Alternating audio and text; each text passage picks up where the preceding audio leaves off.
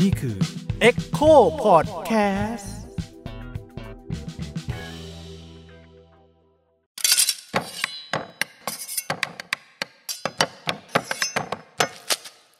สวัสดีครับ ผมยิ่งครับ สวัสดีค่ะ ลูกปัดค่ะ ครับสวัสดีครับผมโอมอาจสิทธิ์ศรีสุวรรณครับ วันนี้เราอยู่กับรายการ ประวัติศาสตร์ที่เพิ่งทราบ อุ้ยไม่ใช่ เตรียมมาอย่างดี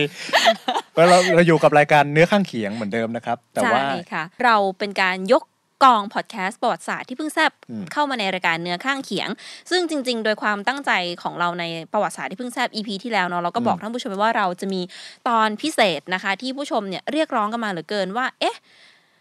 โฮสต์ของเราพี่โอมเนี่ยไปหาหลักฐานต่างๆ มาเล่าให้เราฟังด้วยวิธีการไหนบ้าง หามาแบบไหนทำไมหามาเล่าได้ทุกเรื่องกัน เราก็เลยคิดว่าเออจะจัดเป็น EP นี้ขึ้นมาเนาะแต่ พี่ยิ่งเนี่ยก็ชวนว่า เอ้ย ถ้าไหน ๆ ก็ไหน ๆ แล้วมาจัดเป็นรายการเนื้อข้างเคียงกันดีกว่า ก็ยกมาจัดเป็นแบบเห็นหน้าเห็นตากันเนาะ โอเค ก็หลาย ๆ คนก็อยากเห็นหน้าเห็นตาด้วยแหละ อีกเรื่องหนึ่งที่ที่น่าสนใจก็คือว่าไอ้การหาหลักฐานประวัติศาสตร์เนาะมันคือเราก็จะเจอตามคอมเมนต์บางคอมเมนต์ก็แบบ ครับ เกิดทันด้วยเหรอนู่นนี่นี่นั่นอะไรอย่างเงี้ย เอออะไรอย่าง แบบ เงี้ย ไปค้นมาได้ยังไงหลักฐานคืออะไรอะไรอย่าง มั่ว เงี้ย หรือเปล่าจริงหรือเปล่า เออ พูดมาหรือยังอะไรอย่างเงี้ย วันนี้เราก็เลยเชิญพี่โอมมาเล่าให้ฟังเลยถึงข้อสงสัยต่างๆ เนาะเริ่มที่คำถามแรกกันเลยค่ะพี่โอม ครับ อ่าคือวันนี้เราก็จะคุยกันด้วยธีมหลักก็คือการหาหลักฐานทางประวัติศาสตร์เนาะทีเนี้ยค่ะคำถามแรกค่ะพี่โอม เวลาเราจะหาหลักฐานทางประวัติศาสตร์เรื่องใดเรื่องหนึ่งเนี่ยเอาสมมติประวัติศาสตร์กางเกงในก็ได้ อ่าคบ เราต้องเริ่มจากอะไรคะ อ๋ออันนี้คือตอบเลยใช่ไหมฮะ ใช่ค่ะตอบเลย อ๋อ ค่ะพี่ โอเค ก็คืออ่าสมมุติว่าเป็นเรื่องกางเกงในใช่ไหมครับหรือจริงๆเป็นเรื่องอะไรก็ได้ที่ที่เรารู้สึกว่าเฮ้ยน่าสนใจ ตอนแรกมันเราต้องเราต้องมองแล้วเรารู้สึกว่ามันสนุกก่อน ม คือเรารู้สึกว่าเราสนุกที่จะจะตามอยู่กับมันสักพักนะเพราะการหาหลักฐานมันต้องใช้เวลาเหมือนกันใช่ไหมครับ ทีนี้อย่างสมมุติว่าเออสมมติได้โจทย์ว่าเรื่องกางเกงในปุ๊บเนี่ยเราก็ต้องคิดก่อนว่าไอ้กางเกงในเนี่ยมันน่าจะเขาเรียกว่ามันน่าจะมีเนื้อหาประมาณไหนบ้าง ม เนื้อหาที่เราพลอตพลอตไปคร่าวๆว่าเออมันควรจะต้องรู้อะไรก็ต้องรู้ว่าเอ้ยมันเข้ามาในเมืองไทย สมมติว่าประวัติศาสตร์กางเกงในไทยเนี่ยมันน่าจะเข้ามาในเมืองไทยสักช่วงไหน อืม แล้วใครมันน่าจะใส่บ้างอะไรเงี้ย อืมการเป็นตัวละคร เออมันน่าจะหาจากที่ไหนอะไรเงี้ย เราก็ต้องพลอตไปคร่าวๆว่า เออ มันจุดไหนบ้างที่เราจะต้องไปจุดเริ่มต้นของการหาข้อมูล อืม อย่างเช่นถ้าเราบอกว่าเอ้ยกางเกงในนี่มันเข้ามาในเมืองไทยสักช่วงไหน สมมุติเราพอจะรู้คร่าวๆแล้วว่าน่าจะสักก่อนสงครามโลกเงี้ย อืม เราก็เริ่มรู้แล้วว่าเออหลักฐานมันควรจะต้องต้องเอ่อกำหนดขอบเขตของหลักฐาน ต้องไปหาช่วงไหน เออต้องไปหาช่วงไหน อืม แล้วก็ไอ้พวกเรื่องอย่างเงี้ยจะไปหาที่ไหน อืม ห้องสมุดมหาลัยมีหรือเปล่า หรือว่าจะต้องไปดูพวกโฆษณาใช่ไหมฮะอันนี้คือเราก็ต้องต้องต้องค่อยๆคิด ค่อย อืม ๆ จด แล้วก็จริงต้องใจเย็นพอสมควรว่า เออมันมันจะค่อยๆเริ่มปฏิดปะต่อเป็นเรื่องเป็นราวอย่างเงี้ยอันนี้คือถ้าวิธีที่หาหลักฐานแบบว่า โอเค เรามีหัวข้อมีมีปีธีมที่เราสนใจใช่ไหมครับแต่บางบางหลักฐานเนี่ยมันก็มาแบบว่าเราไม่ได้คาดเหมือนกันอะ อืม ไอ้เรื่องการหาหลักฐานเนี่ย มันจะมีสิ่งที่ที่แปลกๆน่าตลกอย่างหนึ่งก็คือ อะไรก็ตามที่พอเราจะหาเนี่ย มันมักจะหาไม่เจอครับ อ่ะ พี่พี่ แต่ไอ้เรื่องที่เราไม่อยากหาเราแบบว่าไม่ได้สนใจเนี่ย มันจะให้เราเจอ เออ แต่ถ้าสมมติเราจะหาเรื่องนี้นะในอนาคตอะจะหาไม่เจอ เออดังนั้นเจออะไรก็คว้าไว้ก่อน เพราะฉะนั้นผมเลย เก็บไว้ก่อน เออต้องมีความโลภนะฮะความโลภคือเจอแล้วเอามาหมดเลย เออ กวาดมาหมดเลย อันนี้ก็เป็นเขาเรียกว่าอะไรก็เป็นสาเหตุหนึ่งที่ทำให้พี่โอมเนี่ยมี ใช่ เรื่องมาเล่าให้เราฟังเยอะ ใช่ พี่โอมเก็บหมด ใช่เพราะผมอันนี้เป็นไปได้ว่าเพราะผมเก็บหมด ผมก็เลยมีเรื่องแบบว่าเก็ดเล็กเก็ดน้อยอะไรที่ เออ ที่ที่เอามาเล่าโยงปฏิบัติต่อได้เยอะใช่ไหมครับ อืม ถ้าผมเก็บแบบว่าเรื่องใดเรื่องหนึ่งอย่างเงี้ยอย่างบางคนเขาจะทำเฉพาะทางเรื่องใดเรื่องหนึ่งอ่ะการเล่าเรื่องของเขามันก็จะแนว อืม แนวเดิม หลักฐานแบบเดิมๆอย่างเงี้ย อืม อย่างเนี้ยผมไปแต่สไตล์ผมเนี่ยผมสนใจอะไรที่มันหลากหลาย แล้วก็ชอบสนใจเรื่องอะไรที่มันมันเล็ก ๆ น้อย ๆ มันเป็นเกร็บแปลกๆอะไรเงี้ย อืม บางครั้งเนี่ยผมไปตัดผมร้านตัดผมเนี่ยไปเจอหนังสืออะไรพวกที่แบบว่า ไม่น่าจะเป็นประโยชน์เลยในเชิงวิชาการเนี่ยอันนั้นหนังสือพวกมวยสยามมวยอะไรเงี้ย ซึ่ง เออผมอ่านเล่นๆรออย่างเงี้ย อืม เออมันเจอสมมติถ้าเจออย่างมวยสยามเนี่ยบางทีมันมีคอลัมน์เล็ก ๆ มีติดเบอร์ติดต่อเอ่อบัตรอาบน้ำอะไรเงี้ย ซึ่งซึ่งมันฮะ ซึ่งมัน อ่า ไม่เห็นนะเราจะต้องสนใจใช่ไหม เออ แต่ผมว่าเอ้ย น่าสนใจ แล้วคนมันอาบน้ำเมื่อไหร่ทำไมมันต้องมีบัตรอะไรเงี้ย ผมก็เก็บข้อมูลมาก่อนไง โอเค เออเก็บข้อมูลมาก่อน แล้วก็มันก็อยู่ในความทรงจำเราแหละ บางทีก็จดด้วยใช่ไหมกลัวลืม พอไปผ่านไปสัก ปีสองปี เฮ้ยมันเราสนใจเรื่องว่าคนไทยอาบน้ำยังไง อ่า แล้วทำไมคนไทยต้องไปต้องไปอาบน้ำที่อื่น อ่า แล้วต้องมีบัตรแจก อืม บัตรอาบน้ำอย่างเงี้ยผมก็เออนึกถึงอันเนี้ย อ่า ผมก็ไปเอาไอความทรงจำเนี้ย อ่า เป็นจุดที่แบบผมไปต่อได้ไงเพราะผมเคยรู้ว่าอ๋อมวยสยามมันพูดไว้อย่างเงี้ย อื แล้วมันกลายเป็นมุกเป็นอะไรของเราอีกว่า อืม เอามวยมันเกี่ยวกับต้องอาบน้ำยังไง อาบน้ำ อะไรเงี้ยอ่า อ่ะโอเค เราตั้งคำถามก่อน อ่า ใช่ ตั้ ไห ง ม คำถาม สมมติเรามีโจทย์หนึ่งแล้วเราก็ ใช่ ตั้งคำถามในโจทย์นั้นว่า ครับ โอเค มันควรจะมีคำถามอะไรบ้าง ใช่ ทำไมนั่นทำไมนี่ ใช่ แล้วก็ไปหา ก็ แต่ทีเนี้ยระหว่างที่ไปหาเนี่ยก็เอาให้คุ้ม ก็ ก็ คื คือ อ ใช่ถ้าเจออื่นก็เอาด้วย เจอเออเจออะไรระหว่างทางเนี่ยก็เก็บมาก่อน ใช่ ม ก็คืออย่างหนึ่งพี่โอมก็ต้องเป็นคนที่แบบเขาเรียกว่าอะไรช่างสังเกต อ่าใช่ ช่างสังเกต สำคัญ แล้วก็ มา เก็บเล็กเก็บน้อยทุกอย่างที่เนี้ยค่ะ คนมันก็จะสงสัยว่าเวลาเราหาข้อมูลทางประวัติศาสตร์ คนมักจะเข้าใจว่ามันมีแต่เอกสารอย่างเดียว ใช่ จริงหรือเปล่าคะว่าแบบส่วนใหญ่นักประวัติศาสตร์หาข้อมูลโดยใช้เอกสารเป็นหลัก มันหาจากแหล่งอื่นได้ไหม อ๋อ คือ คืออย่างเงี้ย ไอ้ ที่เขาชอบบอกว่า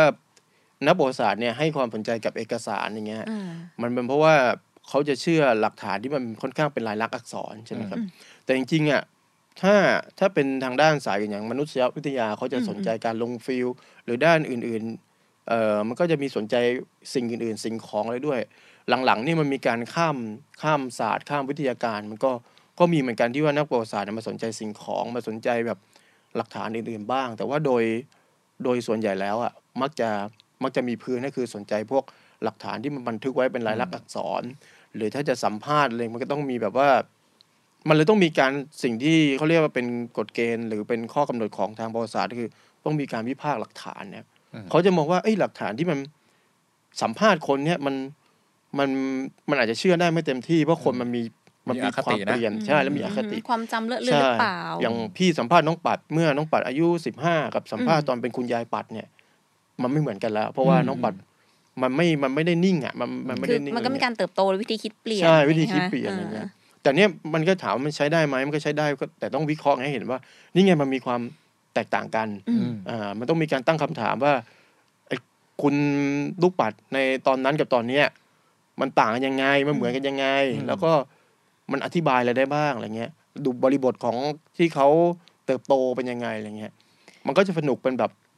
คล้ายๆนักสืบในเรื่องพวกนี้ไปอีกแบบหนึ่งแต่ทีเนี้ยด้วยความที่ผมเองเนี่ย ผมโตมากับพวก ผมโตมากับการฝึกมาเป็นเขียนงานเล่าเรื่องแบบวรรณกรรม ค่ะ ทีนี้วรรณกรรมเนี่ยมันต้องสนใจแม้กระทั่งว่าเรื่องเล็กเรื่องน้อยอะไรเงี้ยครับผมก็รู้สึกว่าถ้าผมอ่านแต่หลักฐานแบบเอกสารอย่างเดียว ซึ่งภาพของคนที่เขาเห็นนักประวัติศาสตร์ส่วนใหญ่ก็คือนั่งอ่านเอกสาร อื เนี่ย ม ค่ะ ผมรู้สึกมันไม่ค่อยสนุกสำหรับผมเองนะ อืม คือแบบนั้นน่ะเขาก็จะรู้สึกว่า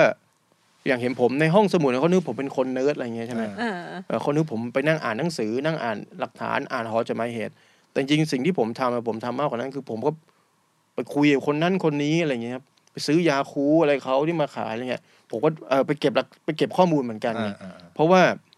ผมเอ่อใช้วิธีแบบทางวรรณกรรมเนี่ยทางวรรณกรรมเนี่ยมันเอ่อจุดเล็กจุดน้อยนักเขียนเนี่ยมันเอามาเขียนได้หมดใช่ไหมฮะ อืม อย่างกาเบียนกาเซียมาเกสเนี่ยเรื่องเล็กๆน้อยๆอย่างเช่นเขาเขาเคยเป็นเชื้อโรคอะไรสักอย่างในจักรแร้เขาอะในรักแร้เขาอะ อืมอืม ซึ่งจริงๆ มันไม่เกี่ยวกับเรื่องหนึ่งร้อยปีแห่งความโดดเดี่ยวเลยนะ อืมอืม แต่มาเกสคงเซ็งว่า เฮ้ย เจ็บจักอะไรอะ คันคัน เออ มัน ค ก็ ง มัน พเป็นตลาดอนหนึ่ง เอ ใน อ แบบถึงร้อยปี ก็เลยเอามา ะ เอาเอาใส่ด้วย เออ ให้ตัวเอกของเรื่องอะมันต้องยืนทำท่าแบบนี้เพราะ ปวดตะกะแร้ เพราะว่าไอ้มาเกสตัวจริงมันมันปวดจักอะไร เออ มันกลายเป็นเป็นบุคลิกของตัวละครที่เท่ขึ้นมาเลยอะ อืมอืม ซึ่งมันไม่ได้เกิดจากความจงใจอะไรเงี้ย หรือแม้กระทั่งว่าไอ้เรื่องเล็กๆน้อยๆอย่างมาเกสไปฉี่แล้วรู้สึกว่าเฮ้ยฉี่เรามันไม่เสียงมันไม่แข็งแรงเหมือนเมื่อก่อนอะ อืม คืออายุเยอะใช่ไหม ฮะ เสียงฉี่ผู้ชายนี่มัน แรง กระ ดั ท น บ มัน น้ำ ก็เปลี่ยนไป เออมัน เออ มันมันมันกระทบน้ำมันไม่มันไม่ขึงขังฮะ ดู ไอ้เนี่ย แผ่วอ่ะดูแผ่ว ดูแผ่วซึ่งดูเป็นเรื่องไม่เป็นเรื่องถ้าถ้าคนที่เขาสนใจแล้วที่มันเป็นทางการเป็นอะไรที่แบบดูมีสาระอ่ะ เออ ก็รู้สึกไม่เห็นจะเป็นจะต้องไปนั่น แต่เนี้ยอย่างพวกสายวรรณกรรมจะบอกเฮ้ยเอามาใส่หน่อย เออ ให้ยตัวเนี้ยตัวละครเนี้ยมันฉี่แผ่วพอฉี่แผ่วแล้วนี่มันมันใส่มาแล้วอ่ะ เออ ถ้าใส่มาแล้วมันดูไม่มีเหตุผลมันก็เนี่ยไอ้นิ่งก็ต้องคิดต่อเล่าเรื่องต่อ เนี่ยเพราะมันฉี่แผ่วเพราะอ๋อมันอายุเยอะไอ้มันเริ่มเสื่อมแล้วอะไรเงี้ย อ่า เนี่ย เออเออ ผมมาชอบอย่างนี้ ผมรู้สึกว่า ไอ้เพราะฉะนั้นนะไอ้หลักฐานเล็ก ๆ น้อยๆจุดเล็กจุดน้อยแม้กระทั่งว่าไอ้เจ้าหน้าที่หอจดหมายเหตุวันเนี้ยเขายิ้มนะแต่เขายิ้มไม่แบบ ไม่เบิกบานเต็มที่อ่ะผมก็เอามาเป็นแก๊กเล่นได้ไง อ่า ก็เป็นประวัติศาสตร์สไตล์ผมมันคือมันมันจะมีรสชาติในแง่ที่ว่ามันไม่ใช่ มันไม่จำเป็นต้องเป็นแฟกต์เป็นข้อมูลอย่างเดียวแต่มัน อืม มัน มันมี ให้เห็น ชีวิตบางอย่าง เ คือมันมี ชีต ความ บงอย่ รู้ ง สึกเข้ามา ใช่มี แล้ ความรู้สึก อ่ฮะมีมีเรื่องไหนไหมมีเรื่องไหนบ้างคะที่พี่โอมใช้วิธีการหาหลักฐานเนี่ยที่นอกตำราหรือนอกขนบหรือคือไปคุยกับคนหรือว่า อ๋อ แบบเดินทางไปเจอคนในประวัติศาสตร์ที่ยังมีชีวิตอยู่แล้วเอาปากคำเข้ามาเนี่ยมีไหม เยอะครับอย่างอย่างตอนผมทำคือไอ้การหาหลักฐานเนี่ยจริงๆผมก็หามาเรื่อยๆตั้งแต่ผมเป็นเด็กๆนะเพราะว่าผมชอบชอบค้นคว้าอะไรแปลกๆ ที่แบบเราอยากรู้แต่ว่าไอ้ที่เรียกว่าจริงจัง เพราะว่าผมมาเรียนปอโท เนี่ย มันต้องผมทำวิทยพนธ์เรื่องเกี่ยวกับ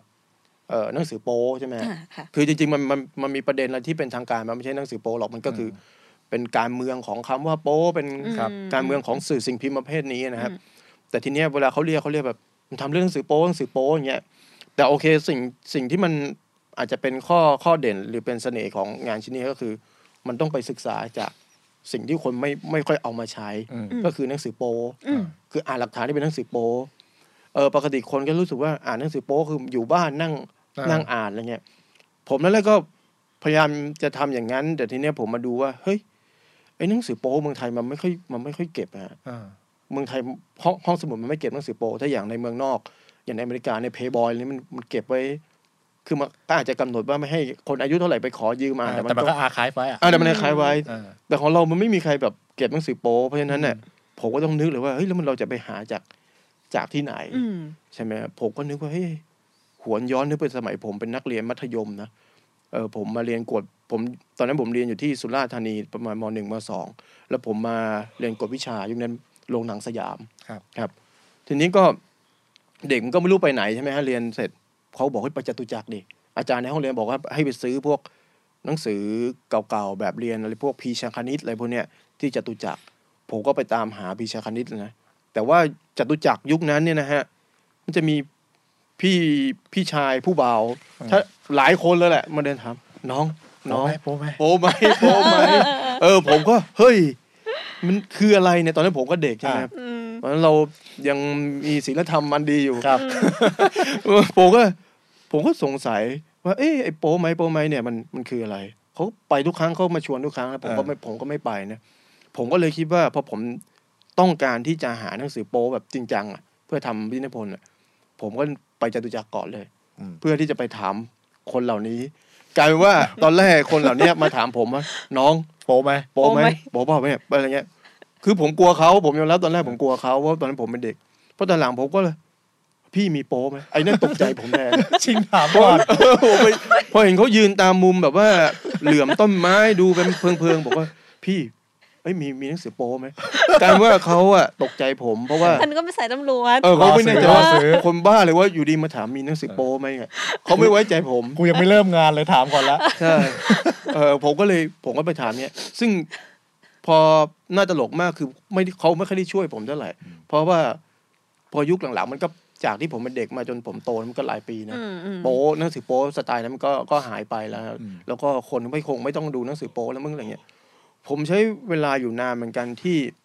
ที่จะต้องหาหนังสือโป๊ในจตุจักรแล้วก็ไม่ค่อยพบนะฮะมันจะพบบ้างบางคนที่เขาเขาก็แนะพิกัดบอกให้ข้ามไปนั้นตรงนี้อะไรเงี้ย ก็ไปเจอหนังสือโป๊ยุคหลังๆ ซึ่งมันไม่ไม่ไม่ไม่ได้อยู่ในขอบเขตเวลาที่ผมทำผมก็จะต้องตาม ผมก็ไปตามไปหลายคนนะ คนแก่ๆที่เคยเคย เอ่อมาบอกเล่าเลยว่า อ่านหนังสือโป๊อย่างเงี้ยผมก็ อืม ตามบุกไป ไปถามเขาเขาก็ไม่บอก เพราะว่า อืม เขาก็คงงงอ่ะ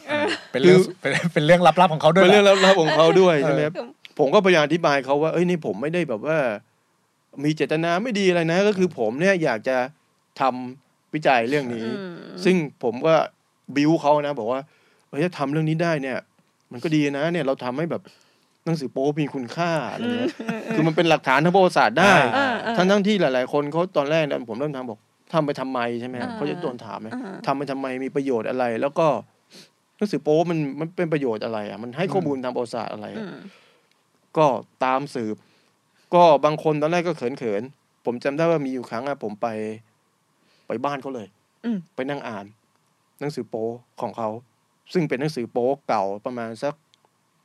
สองพันสี่ร้อยเก้าสิบ โห เขาก็หวงแหละ แต่เขา อืม เขาก็ ของล้ำค่า เขาก็น่ารักมากนะเขาก็เขาเขาก็ใจมากให้เราไปอ่าน อืม แต่ว่าผมอ่านเป็นนังการอ่านหนังสือโป๊ที่ไม่สนุกเลย เพราะโอเค ก่อนหน้านั้นผมก็เคยอ่านหนังสือโป้ใช่ไหมหนังสือโป้เนี่ยเขาบอกมันเป็นหนังสือที่มันอ่าน อ่านแบบว่าสนุกในคนเดียวอะไรอย่าง อ่า เงี้ยใช่ไหมฮะ เงียบๆคนเดียว เออเงียบๆคนเดียว แต่เนี่ยผมอ่านหนังสือโป๊ที่โต๊ะที่เขาจัดให้ผมอ่าน แต่ผมรู้สึกว่าเหมือนมันมีบิ๊กบัตเตอร์ด้วย คือคือเขาเขาจ้องมองผม เขากลัวคุณขโมยหนังสือทำหนังสือเขา ใช่ ใช่ พัง เขา แล้ว เพราะเป็นผมก็เข้าใจว่ามันเป็นของที่เขาคงหวงแล้วมันเป็นของเก่าใช่ไหมครับ อืม ผมรู้สึกว่าเขามองผมตลอดเวลาเลย ผมรู้สึกมันไม่สนุกเลยอ่ะ อืม คือเราเราต้องระวังว่าเอออะไรเงี้ย แต่ว่าผมก็เลยพูดเล่นว่าเขากลัวว่า มันมีช่วงหนึ่งครับเขาให้ผมไปพูดเรื่องวิธีหาหลักฐานเนี่ยเพื่อเกี่ยวกับการเรียนนะครับ ผมบอกคนฝ่ายเขากลัว ผมเอาไปใช้ในทางที่อะไรนะ ในทางที่ในทางที่ผิดอะไรเงี้ย อืม เอ่ออาจารย์ที่ที่เขานะบอก ไม่เขากลัวคุณเอาไปใช้ในทาง แต่ไม่ ที่ถู ถู ก กเลยทางที่มันควรจะใช้ ใช่เขากลัวผมจะถ้าเขาไม่นั่งเฝ้า ผมจะไปทำ อย่างอื่นที่มันฟังก์ชันของหนังสือโป้ใช่ไหมผมก็จำได้ผมก็เออไปแล้วเขาก็บางครั้งเขาก็บอกว่าเออเพื่อนเขาก็น่าจะมี ผมก็ใช้วิธีตามนะฮะ ครับ อืม ตามสื่อไปเรื่อยๆกลุแตกไปเรื่อยๆ แล้วก็แรก ๆ ก็ดูเหมือนกับว่าเขาก็เขิน อืม ๆหลังๆ นี่เหมือนกับคือคนแก่เนี่ยนะครับ ถ้าเราเข้าถูกจุดเนี่ย มาละ มันเหมือนกับว่าการเล่าครั้งนี้ คือ ตั้งครู ฟังครูทุกอย่าง เขาก็แทนที่เขาจะเล่าเรื่องหนังสือโป๊เหมือนเดี๋ยวนี้เขาเล่าตำนานชีวิต เออ สมัยหนุ่มเขาหมดเลย โชคโชนอะไรมาบ้าง เออไปซื้อไหนบ้าง ไปเที่ยวที่ไหนบ้าง ไปฉีดยาป้องกันโรคอะไรสารพัดเลยก็กลายเป็นว่าผมได้ความรู้พวกเนี้ย อืม ซึ่งไอ้ความรู้พวกเนี้ยจริง ๆ ผมไม่ได้คาดคั้นเขานะ ม เพราะตอนแรกผมก็เขินนะครับ เพราะว่าผมจะไปถามว่าลุงครับ เออ ลุงอ่านหนังสือโป๊ครั้งแรกเมื่อไหร่อย่างเงี้ย เออ ซึ่งแต่ตอนผมทำนั้นมันยังไม่มีแบบว่าพวกต้องประเมินจริยธรรม เออ อะไร ยังไม่มียังไม่ เพราะว่าถ้าประเมินจริยธรรมผมถามอยางนี้ไม่ได้ ไม่ได้ นะมันเป็นเหมือนไปไปล่วงละเมิดเขาไป เอออ อะไรเงี้ ประ ย ประเมินจริยธรรมตอนนั้นคือยังไงนะ ก็คือว่าอย่างอย่างรุ่นน้ำปั่นกับพี่โอมเงี้ยค่ะ รุ่นหลังจากเนี้ยมันก็จะมีอย่างเช่นสมมติ ถ้าเราทำวิจัยในเรื่องที่เรื่องที่ล่อแหลม อ่าฮะ หรือ subject เป็นกลุ่มเปราะบาง อย่างเช่น ผู้ต้องขังคนป่วยเนี่ย เราจะต้องมีแบบประเมินทางจริยธรรม ให้คณะกรรมการเนี่ยดูก่อนว่าไอ้คำถามที่เราจะไปถามเนี่ยมันมันไม่ละเมิดสิทธิ์เขานะ อืม แล้วเขาก็จะต้องเห็นคำถามก่อนว่า ถ้าเขาเห็นคำถามแบบเนี้ยเอ่อเขาพูดออกไปข้อมูลพวกนี้มันจะมันจะไม่ทำร้ายเขาหรือมันจะไม่สร้างภาพลักษณ์แย่ต่อเขาแล้วก็องค์กรอะไรแบบเนี้ย ซึ่งโอ้โหบางทีอ่ะ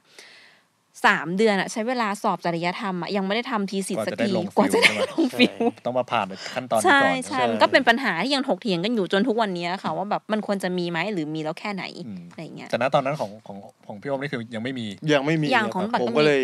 รอดตัวก็คือ คือ ถาม มัน ได้ มันมีบ้างแต่มันใช้ในวงการแพทย์และวิทยาศาสตร์ ใช่ใช่ เพราะว่าที่ต้องทำวิจัยแบบ เอาคนไปทดลอง ใช่อะไรเงี้ย แต่พอมันจะเอาโมเดลเนี้ยมาใช้ในทางสังคมศาสตร์เนี่ยเละเทะมาก ใช่ อืม มันคิดบนฐานคนละฐานกันนะคะ อ่า คือผมว่าบางครั้งครับ อันนี้เรามันอาจจะไม่ถูกก็ได้ หรือไม่รู้ถูกเปล่านะ อือฮึ แต่ผมว่าบางครั้งในทางสังคมศาสตร์อะเราไม่สามารถไปถาม ไม่ไม่สามารถถามตรงไปตรงมาได้ ใช่ ครับ ใช่ เราต้องมีความพูดตรงก็มีความเจ้าเล่ห์หน่อยในการ อ่า ที่ว่าตะล่อมเขา ต้อง อะ มีศิลปะในการ ใช่ ดึงข้อมูลอ่ะ ใช่ คือ แล้ว มัน ก็บ ไม่ อกว่า เขาไม่ได้นั่งทำแบบสอบถามแล้วแบ อื บ ม บอกว่าใช่หรือไม่ใช่อะไร ใช่ มันเป็นการแบบสมมติเราใช้วิธีการสัมภาษณ์อย่างไม่เป็นทางการอย่างเงี้ย ใช่ เราจะเขียนไปในแบบประเมินให้คณะกรรมการดูก่อนได้ไงว่าเราจะถามประมาณเนี้ยมันต้องใช้ความใกล้ชิดและบรรยากาศในการสร้างบทสนทนาไงพี่ใช่ไหม แล้วเขาต้องไว้ใจด้วยนะฮะ ใช่ อย่างผมไปถามเขานะมันมีมีลุงคนหนึ่งอะตอนแรกเขาดูไม่ไว้ใจผมเขาไม่เขาไม่ตอบผมเลย อืม ผมก็อ่างั้นไม่สัมภาษณ์ละ อืมอืม สักพักติดต่อผมมาเองครับ อ่ะ คือมันเขารู้สึกว่าเฮ้ยไอันนี้มัน อันนี้มันไม่ถามแล้วละ เออมันมันแบบว่าอาจจะมันรักโป๊จริงอะไร เงี้ยมัน ก็เลยติดต่อผมกลับมาแล้วแล้วแกเล่าเองเลย เออ คืออย่างเงี้ยคือแกพร้อมที่จะเล่า เออ แล้วก็ไอ้พวกอย่างที่ผมบอกบริบทต่างๆ ที่แกเล่าเนี่ย บางครั้งอะผมไม่ได้ตั้งใจเลยว่าผมจะไม่ได้รู้เรื่องพวกนี้นะครับ ครับ แต่กลายเป็นว่ามันไปช่วยเสริมในงานผมที่แบบว่า ไม่ใช่แค่ตัวตัวตัวเทคหรือตัวหลักฐานอย่างเดียวเนี่ยไอ้ไอ้เรื่องพวกเนี้ยเป็นเรื่องเล่าก็จริงเนี่ย แต่มันไปโยงแบบว่ามันประกอบจนเห็นเป็นรูปเป็นร่าง อืม มันผมเชฟขึ้นมาได้ในงาน ผมแล้วอ๋อมันเป็นอย่างนี้แหละ แล้วพอเราไปดูหลักฐานและลักษณ์อักษรประกอบอีกอะมันลงล็อกพอดี มันก็ เป๊ะ สอดคล้องกัน ใช่ เพราะเขาโตมาจากบริบทบรรยากาศยุคนั้นจริงๆครับ อืม อืม ก็ผมถือว่าโชคดีด้วยด้วยที่เขาเล่า เพราะบางเรื่องเนี่ยเขาก็คนปกติบางทีเขาก็อาจจะไม่ได้เล่า แต่เขาต้องต้องไว้ใจ ผมผมโชคดีที่ว่าที่ทำงานมาทั้งหมดไม่ไม่เฉพาะเรื่องโปนะครับ คือคนแก่เขา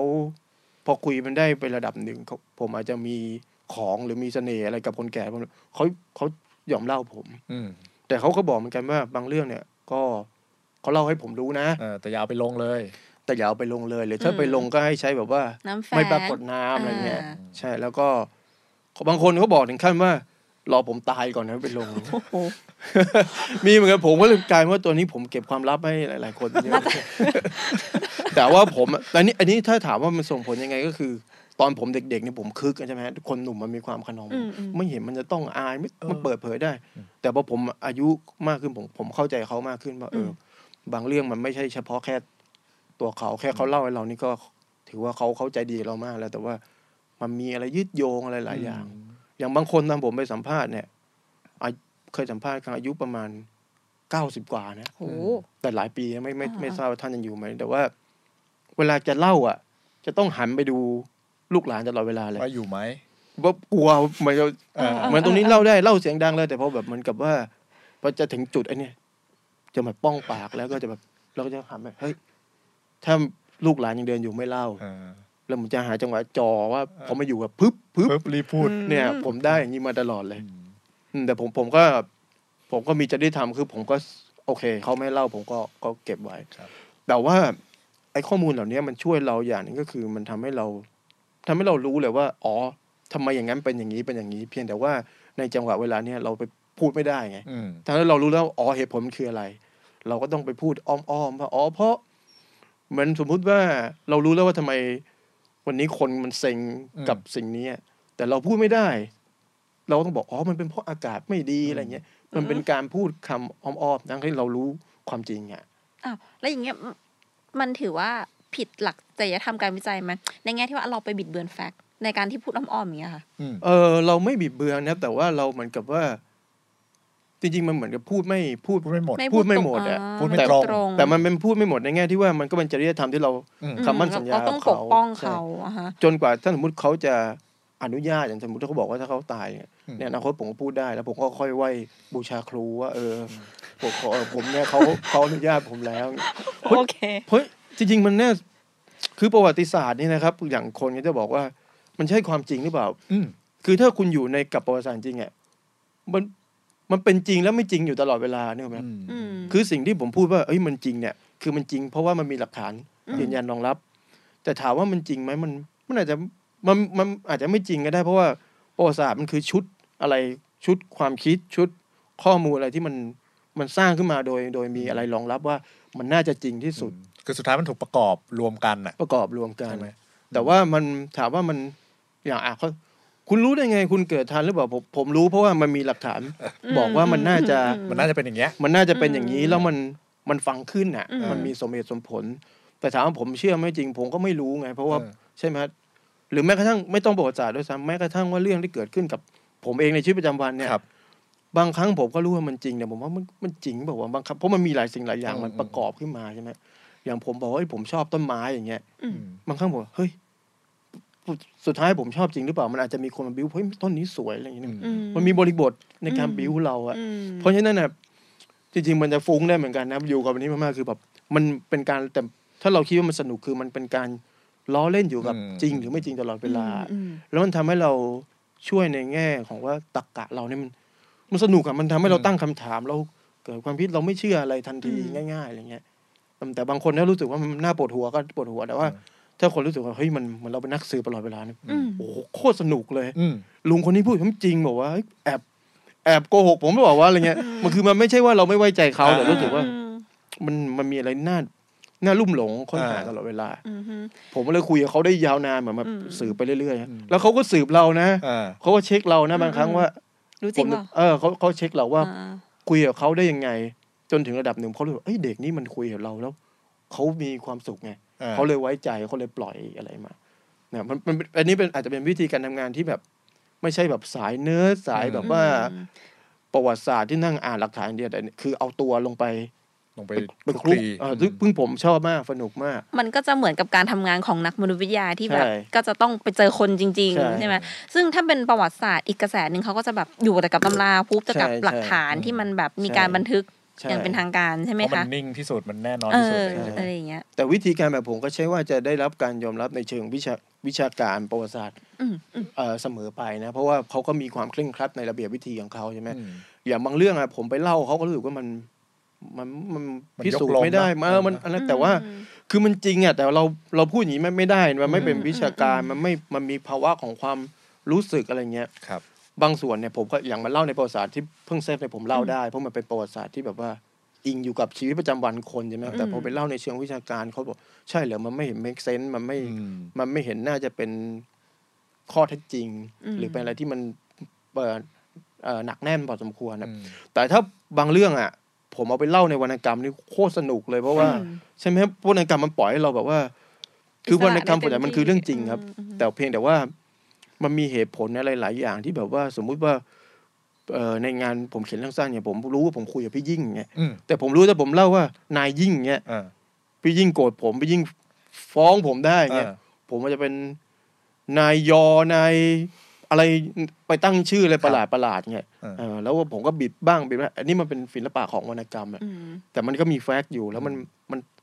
ถ่ายทอดเต็มที่เลยความรู้สึกอะไรเงี้ยผมเซ็งพี่ยิ่งยังไงในตอนสัมภาษณ์ยังไงผม เออ เล่าได้หมดเลยไง อ่า แต่ถ้าผมเป็นเล่าวิชาการไม่ได้ เรียบร้อยโดนฟ้อง ใช่ ผมก็รู้สึกเออเนี่ยมันมันมีช่องทางของการเล่าเรื่องที่มัน แล้วแต่ว่าเราจะเล่าด้วยด้วยด้วยด้วยลักษณะแบบไหน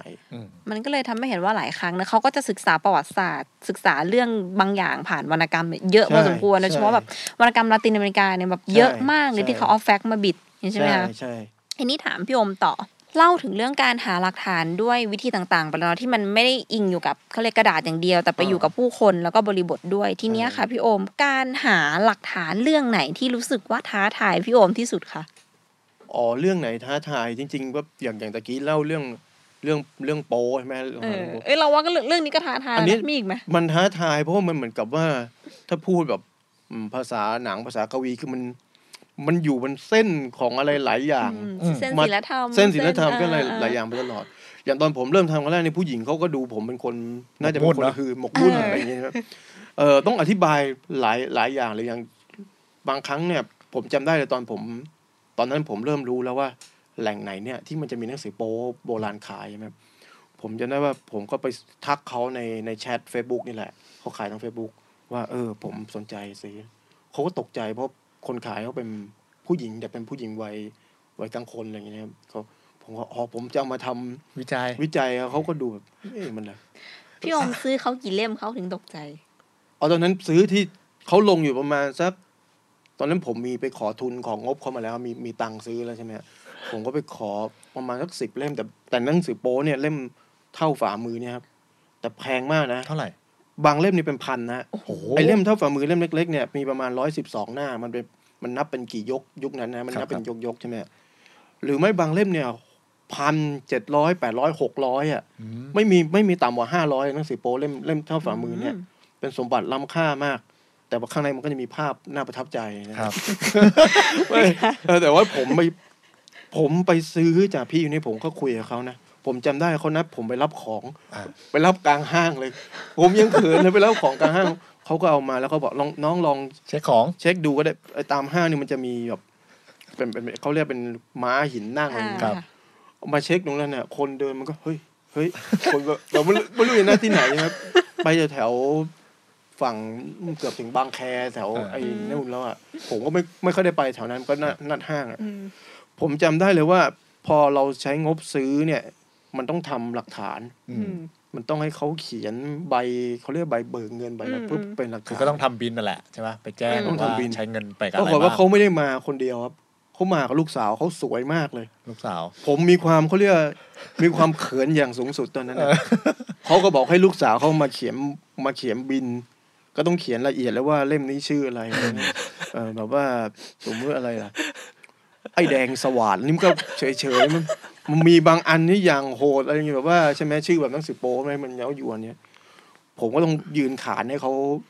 ต้องยืนพูดยืนพูดอะไรเงี้ยคือแล้วน้องเขาผู้หญิงเขาอ่ะเขาน่าจะเรียนมหาวิทยาลัยแล้วเขาสวยสวยมากน่ารักมาก ผมมา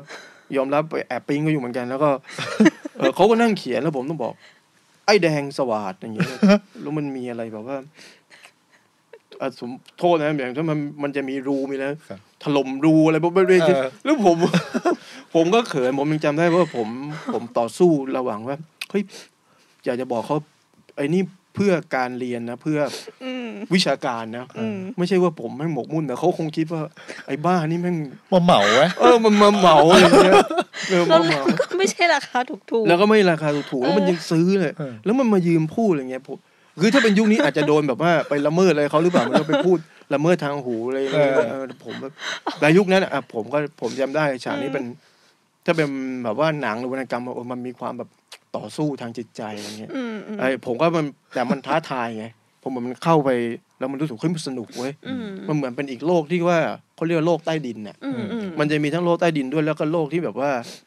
จริงๆชีวิตของหนังสือโป๊มันเป็นอย่างนี้นะมันจะมีอยู่ใต้ดิน อืม แล้วพอมันอยากอยู่บนดินมันก็ลดความฮาร์ดคอร์มัน อ่า แล้วมันก็อยู่กึ่งกึ่งๆมันก็ขึ้นขึ้นลงขึ้นลง ก็เหมือน ย ที่พี่โอมเล่าให้ฟังในเรื่องประวัติศาสตร์หนังสือโป๊อะเนาะ ใช่ มันเปลี่ยน ผมก็ชีวิตผมกับชีวิตหนังสือโป๊ก็คล้ายอย่างนั้นบางครั้งผมก็ต้องลงไปใต้ดิน อืม นะครับเหมือนผมไปคุยกับ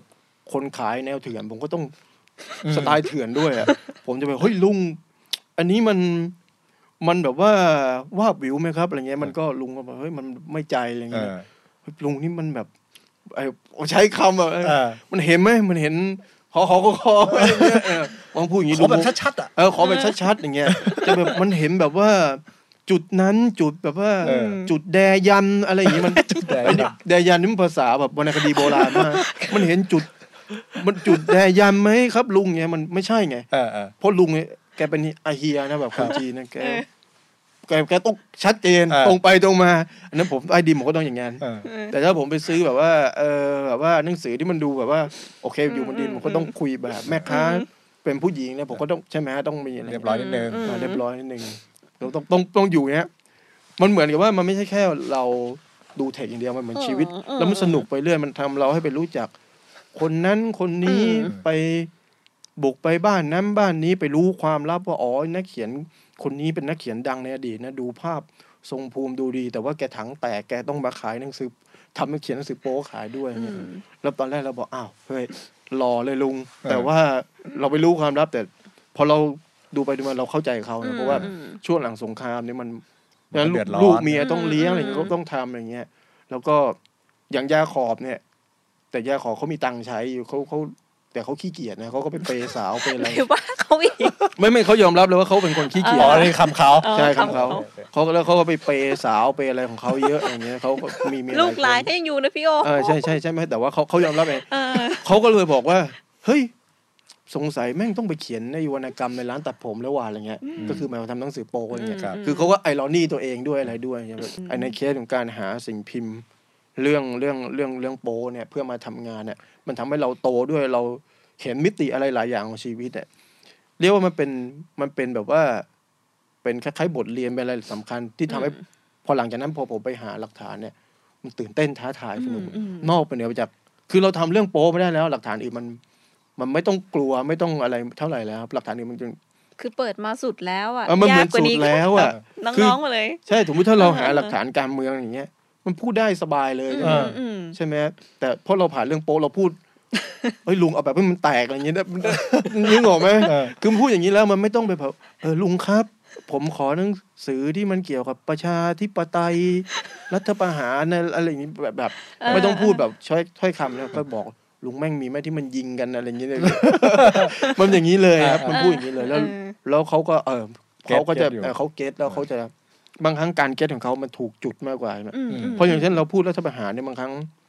หนังสือที่พูดเรื่องรัฐประหารเนี่ยมันเยอะแยะมากมายเลย แต่ถ้าพูดแบบเอาเรื่องแม่งอย่างเงี้ยลุงที่มันชัดเลยลุงอ๋อรู้เลยเล่มไหน เอ อื อ มันหมายถึงรัฐประหารครั้งไหน อืม ใช่ไหม อืม เอออย่างเงี้ย การหาหลักฐานครั้งไหนประทับใจที่สุดคะคือเราถามเรื่องท้าทายไปละแล้วแล้วมันมีไหมไอ้ในความท้าทายนั้นอะพี่โอมชอบครั้งนั้นที่สุด การหาหลักฐานที่ประทับใจก็จริง ๆ ผมก็มันก็มีหลายหลายหลายหลายหลายตอนหลายวาระนะครับไอ้ที่ผมประทับใจก็คือ อาจจะลองลองเล่านะมันอาจจะมีหลายหลายฉากครับ อืม ฉากหนึ่งที่ผมประทับใจคือผมไปหานักหนังสือพิมพ์เก่าท่านหนึ่งครับ ผมไปโดยการที่ให้พี่ท่านหนึ่งเนี่ยติดต่อให้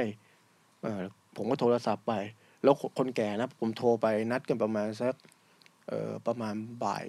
บ่ายโมงมั้ง อืม อยู่แถวทางไปรามอะแถวรามอินทรานะครับนี่ปรากฏว่าผมก็คนแก่นะ ผมก็ซื้อกล้วยไปครับซื้อส้มซื้อกล้วยไป ผมหาบ้านแกไม่เจอฮะแล้วผมก็โทรถาม แกไม่รับโทรศัพท์ อ๋อ แกบอกว่าแกมีเวลาให้ผมประมาณสักบ่ายโมงถึงสามโมงกว่า ครับ ๆเพราะห้าโมงเนี่ยแกจะไม่ไม่อยู่แล้ว เออ ผมโอ้โห ซื้อกล้วยส้มเดินหาบ้านแกนะโทรเขาไม่ติดสักที จ จนผมกล้วยเหี่ยวหมาแล้วฮะ เออ เกินเดินกลางแด ช้ำละ ดอะ ช้ำละ เดินกลางแดดแล้วส้มนี่ก็เปื่อยใช่ไหมฮะผมก็เออกลับแล้วเว้ยอย่างนั้น เออ จำเลยกำลังจะขึ้นรถ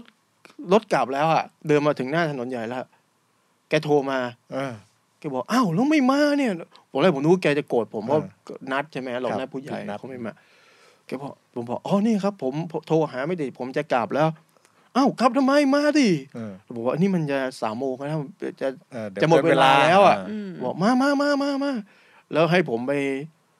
ไปคุยกับใครสักคนที่แบบรู้บ้านแกเป็นวินมอเตอร์ไซค์ อืม ก็วินนั่นหอบผมมา อ่า พอผมมาแกมายืนอยู่หน้าปากซอยแล้วแกมากวักมือครับ ก็เออมากวักมือเรียกผมว่านี่นี่นี่อะไรเงี้ย แล้วแกก็มาคุยกับผมตอนแรกแกบอกว่าแกมีเวลาให้ผมน้อยมาก สรุป แกเล่าความหลังแกเพลินครับกว่าผมจะออกจากบ้านแกสามทุ่ม อะแกลืมไปแล้วว่าแกจะต้อง ไม่อยู่บ้าน เออแกลืมไปแล้วว่าแกจะไม่อยู่บ้านตอนห้าโมง สามทุ่ม เออแล้วแกเหมือนผมก็เลยรู้ มั ว่า นมัน จริง ๆ แกเหงาด้วยเพราะแกอยู่คนเดียวนะ อืม แล้วก็แกไปซื้อน้ำโค้กมาประมาณสี่ขวดนะเพื่อให้ผมกิน ผมจะมอมผมนะน้ำโค้กว่าไม่รู้ แล้วแกบอกว่าต้องกินนะ เพราะว่าคนหนุ่มมันต้องกินน้ำโค้กผมเนี่ยไม่จำเป็นต้องขนาดนั้นก็ได้นะ สี่ แกบอก คน แกซื้อมาแล้วเพราะแกไม่กินนะครับ แล้วก็ภรรยาแกนี่ก็ไปเที่ยวตามภาษาแบบ อืม เออเขาเรียกว่ายังไงอะคนคนชราที่ผู้หญิงเขาจะมีกวนไปเที่ยว อืม เที่ยวทัศนาจรอะไรด้วยกัน แล้วให้แกเฝ้าบ้าน อ๋ออ แกก็ให้ผมกินโค้กแล้วแกก็เล่าเล่าสนุกเลยครับ แล้วกล้วยแกก็เอานะกล้วย เออ เหี่ยวส้มเหี่ยวแล้วแกก็รับไว้นะแล้วแกก็เล่าแล้วปรากฏว่า วันนั้นมันเป็นวันหยุดวันอะไรสักอย่าง แล้วซอยบ้านแกมันก็ มันก็ลึกนะฮะผมก็ไปก็ไม่กล้าขัดแกอะ อ่า ก็ปล่อยให้แกเล่า จนผมรู้สึกว่าโอ้ผม ผมต้องกลับที่ผมไกลอ่ะบ้านแก เออ ต้องกลับแล้ว แกก็เดินมาส่งนะ เดินมาส่งจนผมหน้าปากซอย แต่ทีเนี้ยขาที่ผมเดินกลับเนี่ย มันไม่มีรถเลยครับ มันมืดตื้อเลย อืม ม ขามามันยังมีกลาง คื วั อน บ้านแกเป็นซอยลึก เป็นซอยเลิกครับ อืมอืม ผมก็เดินมาเรื่อยๆนะแล้วก็โอ้โหมันแบบเปลี่ยวด้วย ครับ แล้วก็มีหมาไล่ด้วย อ้าว เอ่อผมก็แบบพยายามท่องคาถาจากไอ้ตำราภูมิชาติเด็กๆนะ ซึ่งไม่เคย คาถากันหมาใช่ไหม คาถากันหมา เออ ผมอีมาอากีนะอย่างผมท่องอยู่นะแต่ว่า โอ้โหผมจำได้เลยไอ้ตอนผมมหนึ่งอ่ะผมท่องเนี่ยหมางับเลย แต่ผมรู้สึกว่า ข มัน ลังจริง เออ ช่วยไม่ได้ ช่วยไม่ได้ แต่ว่าอันนี้ไม่รู้ทำไงก็เลยท่องเออท่อง แล้วมันก็ไล่แล้วผมก็เออดูไม่ไม่ดีไว้หมาไม่ไว้ใจเราเพราะมันเงียบหมด ครับครับ แล้วก็ผมก็เดินมาเรื่อยๆปรากฏว่า ผมต้อง ไอ้มันมีรถลูกชิ้นอยู่ครับแล้วค คน นเข็น ขาย ลูกชิ้น อืม รถแต่ไปเป็นรถพ่วงมอเตอร์ไซ อ๋ ค์ อ อะ มอเตอร์ไซค์พ่วง จริง มอทอดอย่างงี้ใช่ไหม ไอ้หนุ่มคนขายเนี่ยแกน่าจะเป็นผมคิดว่าเขาน่าจะเป็นแบบว่า เออชาวต่างด้าว โอเค คนคนน่าจะคนพม่า ครับผม ทีเนี้ยเขามาจีบสาวเจ้าอีกร้านหนึ่ง คือมามาจอดขายลูกชิ้นแล้วจีบสาวนั้นอยู่ อ๋อ แล้วผมคิดว่าเขาเนี่ยน่าจะน่าจะต้องแบบว่าชวนสาวไปนั่งรถเล่นด้วยกันอะ อืม ทีนี้ผมเนี่ยต้องมีความเลวร้ายครับ เพราะว่าผมรู้สึกว่าเฮ้ยไม่ได้เว้ยผมจะเดินอย่างนี้ เดี๋ยวเดี๋ยวไม่รอด ผมไม่รอดแล้วก็รถจะกลับไม่รู้หมดหรือเปล่า ผมก็เลยไปไปเป็นมือที่สามครับผมก็ไปยืนแล้วผมก็บอกว่า เออ ผมไม่รู้จะไปไงไอ้หนุ่มนั่นน่ะไม่อยากต้อนรับผมเท่าไหร่หรอกครับ เขากำลังอยู่ในโลกของเขาอ เขา ยู่ กำลังอยู่ในโลกโรแมนติกของเขาอยู่อ่ะ แล้วผมผมแอบฟังไงผมก็ มีความแอบฟังว่า เออ เขาจะชวนสาวนั้นนะไปนั่งรถ อืม นี่ผมก็ไปดราม่าให้เขาฟังว่า เออเนี่ยผมเพิ่งมาครั้งแรกเลย ผมแบบ ไม่รู้ออกไปหน้าปากทางอะไรยังไงเงี้ยนี่ปรากฏว่าผมก็บอกว่าเออไม่เลยสาวใจอ่อน เออ ฟังแล้วสงสาร สาวบอกเฮ้ยเดี๋ยวไปส่งพี่เขาก่อนอะไรเงี้ย อ่า อ่าปรากฏไอ้นั่นน่าจะแก้เผ็ดผมอะเพราะว่าเขารู้สึกว่าไปขัดขวางความลับเขาอะเขาก็ไปส่งผมนะ เออ แต่ว่ากว่าไปส่งผมพาผมไปขายลูกชิ้นเนี่ยเขา อะ พาคือรถลูกชิ้นเนี่ยไหมครับมันไม่ได้แบบทีเดียวอะ เออ เออ ผมมาดูเฮ้ยมันก็ไม่นานนะจริงๆถ้าขับตรงไปตรงมานะไอ้นี่เดี๋ยวก็เลี้ยวไปเลี้ยวไปทอดผม ไปทอดให้คนอื่น ผม ก่ ต้ อ อน งผมต้องไปช่วย ไอ้ขาผมเนี่ย ผมนุ่งกางเกงยีนนะครับตอนนั้นนะพอลงจากรถเขานะฮะโอ้น้ำมันไอ้น้ำมันที่มันหม้อ เออ น้ำมันเต็มเลย ชุ่ม ผมแต่ผมก็ขอบคุณนะ ผมก็เขียนในกิจกรรมประกาศให้เขาว่าเออเนี่ยมัน ผมได้ก็ไม่ได้เขาแย่ครับ เอออื เพราะมันมันลึกแล้วมันมืด จะ จะตื่ คน งจะลึกและเปรี่ยวจริงๆก็ฟังจากพี่พูด ใช่ใช่แต่เราก็ต้องขอบคุณสาวเขาด้วย อืม คือถ้าสาวเขาไม่บงการไม่บงการเขานะผมว่าเขาไม่รับผม ใช่ เพราะภาพที่เขาคิดไว้วันนั้นน่ะคือสาวนั่ง อาจจะไปพาสาวไปขายลูกชิ้นสวีทเลย เออ ประมาณนั้นน่ะนะ แต่ได้โอมมาแทน แต่ได้ผมมาแทนน่ะแล้วผมคิดว่าเขาคงเคืองผมเรื่อยๆคือพาผมไป เออ ไปไป แต่ใช้งานให้มันคุ้มเลย ไป อะ ใช้งาน เหนื่อย คุ้ม มากแล้ว แล้วไปพาผมไปส่งไม่ถึงปากซอยด้วยนะ ไปส่งไอ้ตรงที่มันมีวินนะครับ อ่า นั่นแหละ ยังดี อันเนี้ยผมก็เลยผมก็เลยประทับใจว่า เออ มันมันไม่ใช่แค่เราไปหาข้อมูลหลักฐาน ไปเจอลุงแล้วลุงแกไม่ใช่เล่าแค่ เรื่องหนังสือโป้นะ อืม คือคือแกไม่ได้ทำหนังสือโป้ ครับ แต่แกรู้ว่าใครทำ อ่า แต่แกเล่าไปเล่ามาไปเล่าย้อนตำนานรักของแกสมัยหนุ่มๆที่ คือแกเล่าทำนองว่า คือแกก็ยุคนั้นน่ะอยากทำหนังสือพิมพ์ แต่ว่ามันไม่ไม่มีโอกาสหลายๆอย่าง อืม ก็มีรุ่นพี่แกคนหนึ่งอ่ะ ก็ให้แกทำหนังสือพิมพ์แต่ไม่จ่ายเงิน อืม แต่ว่า ให้แกไปอยู่บ้านไปอยู่บ้านด้วย บอกว่านี่ไงมีบ้านให้อยู่ แล้วให้แกไปขูดมะพร้าวอะไรด้วยทำ ช่วยช่วยงานทุกอย่างในครัวอย่างเงี้ยแล้วก็คล้ายๆว่าเมียเมียของของของรุ่นพี่คนนั้นน่ะเขามีน้องสาวสวยเลยก็ไปโอ้โหไปปิ๊งรุ่นพี่น่ะโอ้นี่ไง ได้วิธีการที่จะแบบว่า ใช้งาน ยื้อไว้ แล้ว ก็เลยไป โอ้ ยุให้จีบเลยจีบเลย เนี่ย โอ้ แกเล่าตลกมากเลย เออ นะครับว่าแกก็บอกแกก็โอ้ยเรียกชื่อด้วยนะ ชื่อน้องอะไรของแกก็เรียก อืม ปัจจุบันคงเป็นคุณยายแล้วเนี่ยผมว่าเออมัน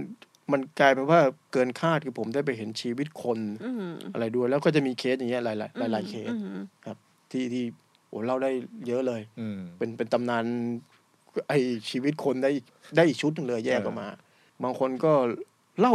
คือเสียงเล่าของเขาดูธรรมดานะครับ แต่ความที่ว่าบางครั้งอ่ะคนแก่เนี่ยเขาเขาอยู่กับชีวิตมาจนมัน อืม จนมันกลายเป็นเรื่องเล่าชั้นดีโดยที่เขา อืม เขาไม่ได้ตั้งใจเล่าหรอก อืม มันเป็นเรื่องเล่าชั้นดีที่แบบ พอเราฟังแล้วรู้สึกว่าโอ้โหนี่มัน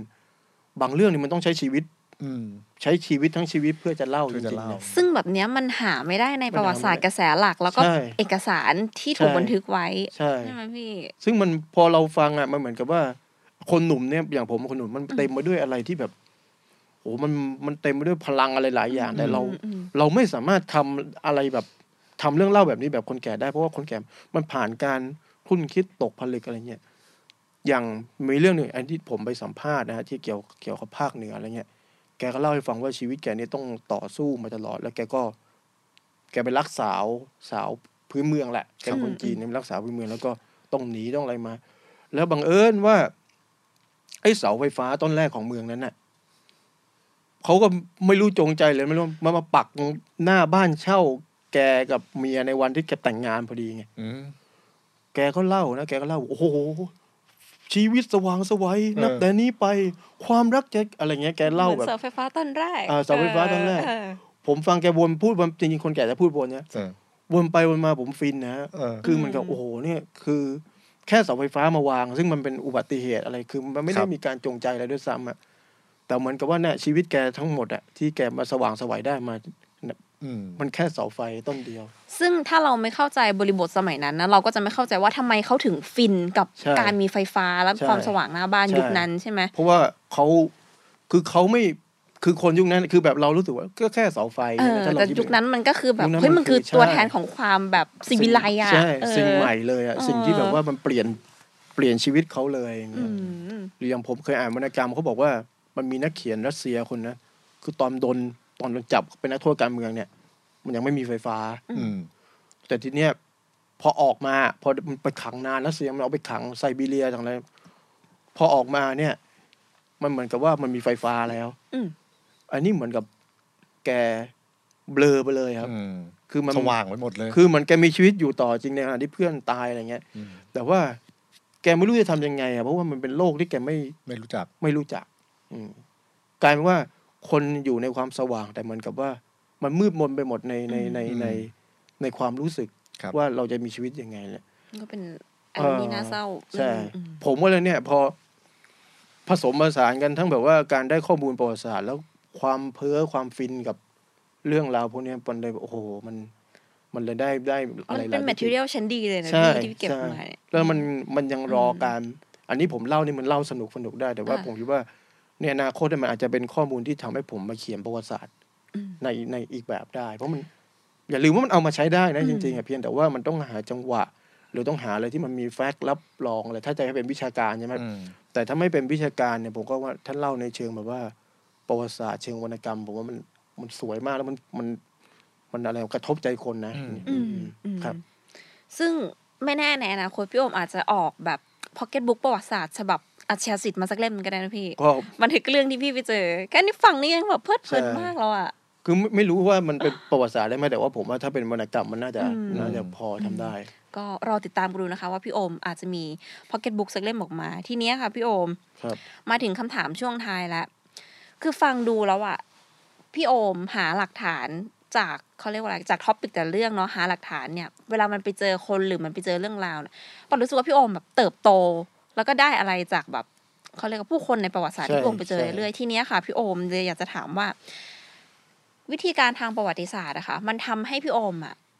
หรือทำให้นักเรียนประวัติศาสตร์เนาะมันเปลี่ยน mindset อะไรไปบ้าง หรือพี่โอมรู้สึกว่าเรื่องอะไรบ้างที่มันทำให้พี่นี่ เปลี่ยนไปเลยอะจากวิธีการทำประวัติศาสตร์ที่ใช้อะค่ะ คือจริง ๆ มันก็หลาย ๆ เรื่อง อืม หลาย ๆ เรื่องรวรวมกันนะครับแล้วก็คือผมยอมรับว่าตอนแรกเนี่ยตอนผมทำผมผมรู้ว่ามันมีวิธีการระเบียบวิธีทางการทางประวัติศาสตร์เนี่ย มันต้องใช้ยังไงยังไงนะเพราะว่าก็มันเป็นมันเป็นตัวบังคับตัวอะไรที่ต้องเรียนอะไร อื เงี้ ม ย แต่ว่า เออผมตอนแรกๆผมแยกนะ เพราะว่าวิธีการทางประวัติศาสตร์กับไอการอ่านวรรณกรรมแบบที่เราเราชอบเนี่ย มันต่างกัน เพ อื ราะ ม ประวัติศาสตร์นี่มันมันต้องมีความระวังไม่ให้ความรู้สึกเข้ามา อืม เข้ามาใช่ไหมครับแต่ว่าวรรณกรรมนี่มันพรังพลูได้อย่างเงี้ยทีนี้พอผมมาทำงานมากๆเข้าเนี่ย มันก็มีเหมือนกันที่แบบว่า เออมันเหลื่อมกันอ่ะ อืม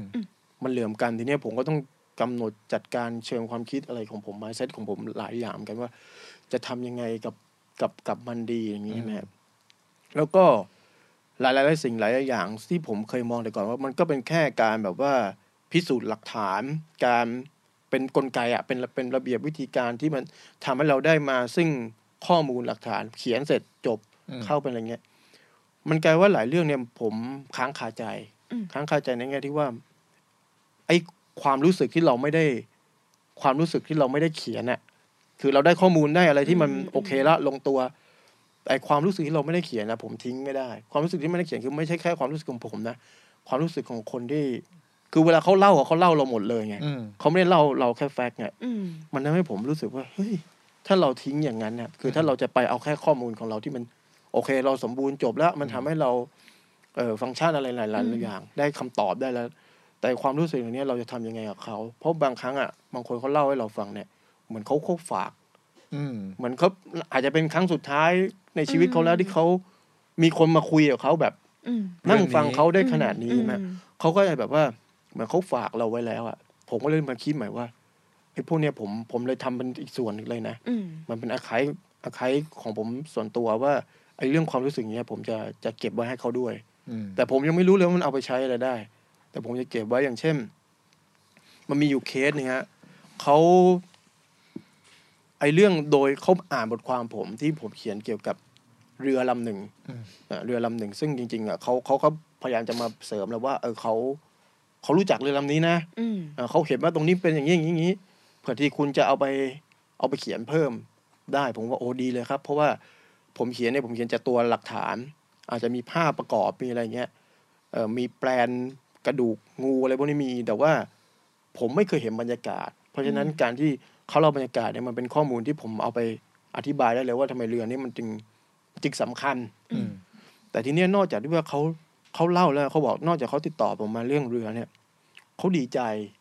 ที่ว่าเขาอ่านของผม ซึ่งเขาเป็นคนแก่ที่เขาเสิร์ชเล่นๆเนี่ยนะฮะ อืม มันซึ่งไม่น่าจะมารู้จักกับผมได้เลยอะ อืม คือเขาก็เสิร์ชเล่นแล้วเขาก็พยายามหาเบอร์ผม โดยติดต่อไปอย่างองค์กรที่เขาลงให้ผมอะไรเงี้ยเขาก็เขาก็บอกว่า เออเขาดีใจเขาอ่านแล้วเขาดีใจ เพราะว่า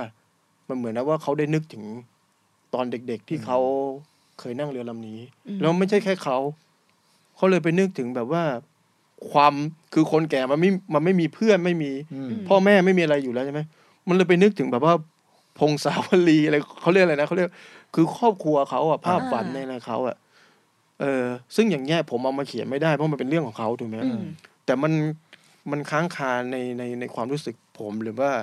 ในกรอบคิดบางอย่างผมว่าเฮ้ยแล้วเรื่องอย่างเงี้ยเขา อืม คือเหมือนเขาปรับทุกข์ให้เราฟังอะ อ่า อืม ถ้าเราจะละเลยเขาบอกก็โอ้ทำไมต้องฟังว่ามัน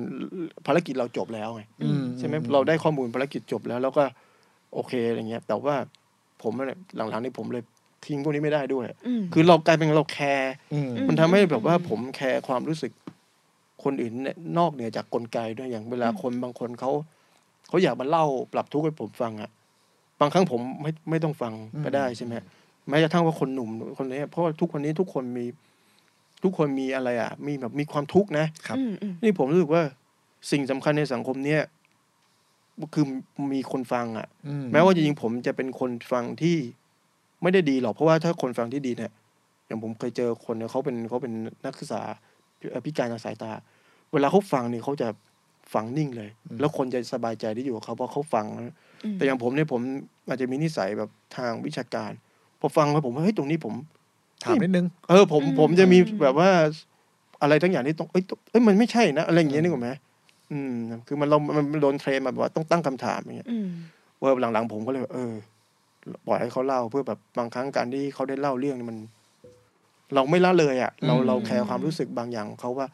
ให้เขาได้เล่าบางเรื่องที่เขาเล่าเนี่ยมันไม่ตรงกับแฟกต์ทางประวัติศาสตร์ที่เรารู้หรอก อืม อืม แต่ว่ามันเป็นมันเป็นความทรงจำชุดของเขาที่ อืม เขาแฮปปี้ อืม แล้วผมก็ยินดีที่จะเออผมไม่ละเลย อืม ความทรงจำชุดที่แฮปปี้ของเขาเนี่ย